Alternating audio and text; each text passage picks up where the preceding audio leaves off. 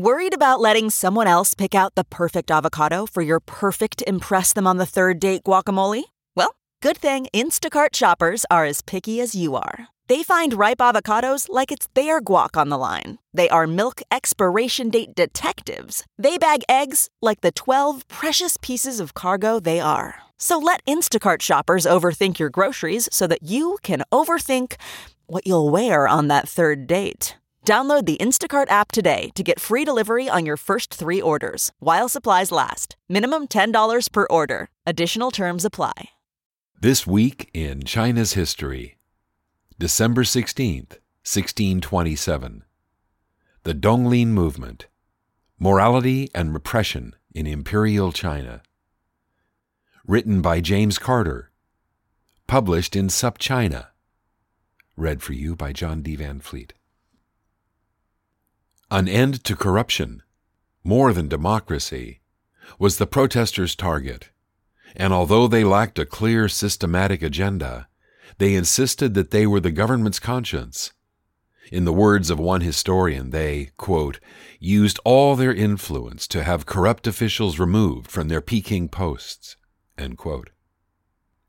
According to another, quote, they voluntarily delivered themselves into the hands of murderers, and their blood made history, end quote. While this might clearly apply to the nineteen eighty-nine protests that centered on Tiananmen Square, neither Jonathan Spence, in the first quotation, nor John Dardis, in the second, are writing about nineteen eighty-nine, or even the twentieth century. They are describing the Donglin movement of the seventeenth century, a moral and political force that sought to change the fate of the Ming and, while they failed, found their official verdict reversed in a way that the protests of nineteen eighty-nine still await. It was on this week, in sixteen twenty-seven, that the Donglin scholars were at last vindicated. The Donglin Academy had Song Dynasty roots, but it had been refounded in sixteen oh four in the Jiangsu city of Wuxi, a short distance west of Shanghai. Historian Tim Brook, in his History of the Yuan and Ming Dynasties, presents the Donglin as an outgrowth of the governmental quagmire of the late Ming, especially the reign of the Wanli Emperor, generally seen as one of the least effective, least attentive, and least capable rulers in China's history. As the emperor withdrew from political life, corruption at court increased, and the imperial household, eunuchs, empresses, and consorts, leveraged their power. The Donglin Academy was a private institution, with some things in common with today's think tanks, but also elements of a political party, in that its goal was to influence government policy. Frustrated with the dynasty's moral and practical failings, the men of the Donglin Society met for public discussion on the issues of the day. Faced with inaction and decline at court, capable and interested men turned to the Donglin as an alternative path to government and politics. When the Wanli Emperor died in sixteen twenty, the Donglin seemed poised for power, and once in power, they would insist on uncompromising virtue and unceasing moral exhortation. Few could meet their standards. Compromise was a moral shortcoming. The end of Wanli's reign was viewed with great hope, but it ushered in an era of turmoil. His son and successor reigned for less than a month, dying after being prescribed red pills by an advisor to combat lingering diarrhea. In his place was enthroned the Tianqi Emperor, just fifteen years old. Besides his youth, two facts about the Tianqi Emperor became crucial. The first was that he showed little interest or ability in governing. Brook describes him memorably as remarkably incompetent.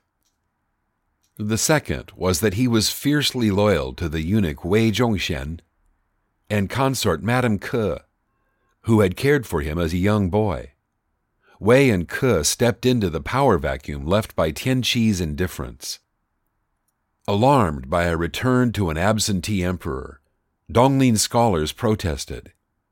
Their attacks on Madame Ke and Wei Zhongxian laced with sexism and self-righteousness, it must be observed, urged the emperor to rededicate himself to his realm, guided by Confucian values and diligence.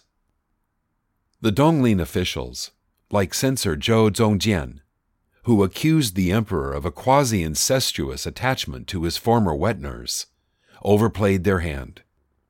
Wei and Ke had the ear of the emperor and exploited his passivity to secure their power. Zhou Zongjian was arrested. For three weeks he was tortured. Quote, finger presses applied to each hand, an ankle press on one leg, eighty blows with the big stick, and forty blows with the little stick. End quote. Dardis writes in his book on the Dongling movement, Blood and History in China. The torture seems less quaint when recognizing that the little stick is akin to a two by four, while the big stick resembled a bamboo four by four.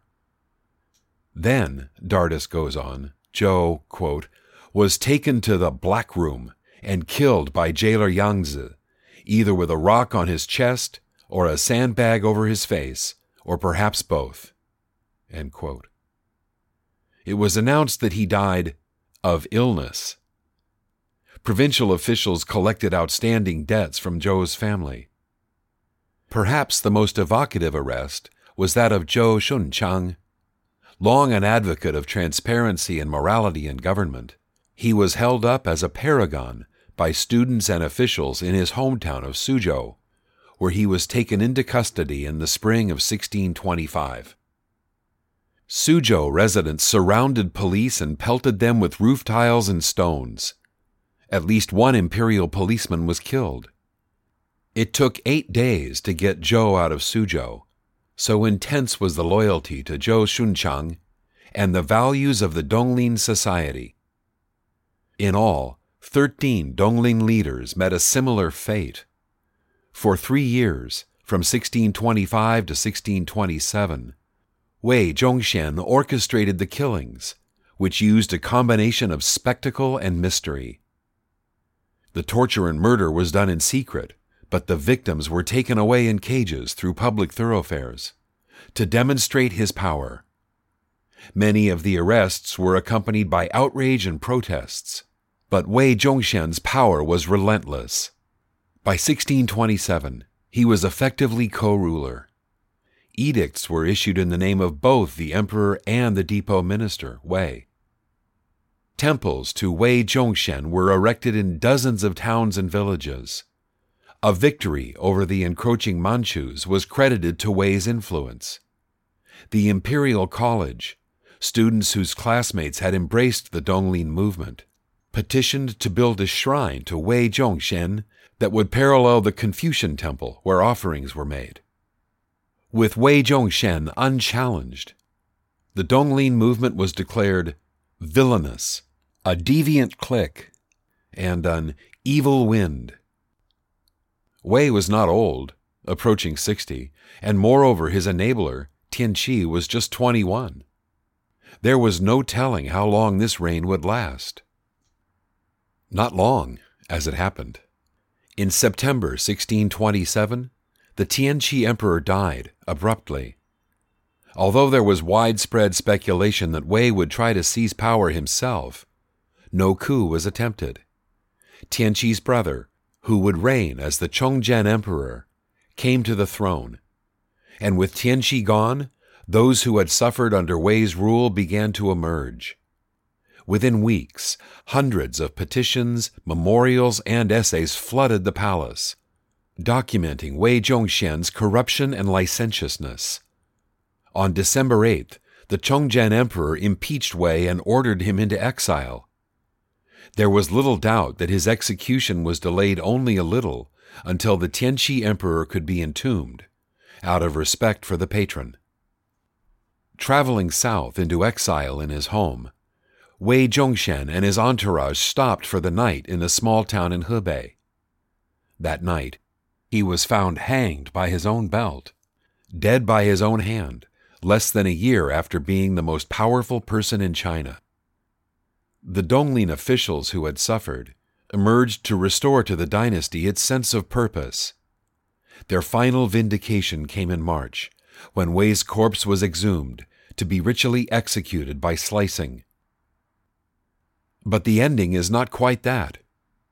Wei's suicide foreshadowed the Chongzhen Emperor's own fate seventeen years later. For all their principle and virtue, the Donglin faction offered few practical solutions to the empire's trouble.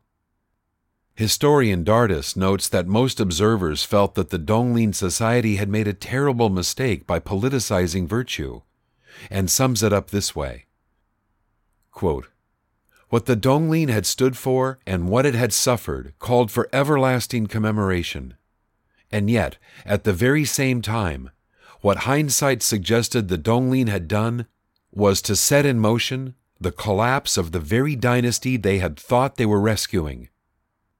And for this, it appeared they deserved resolute condemnation." End quote.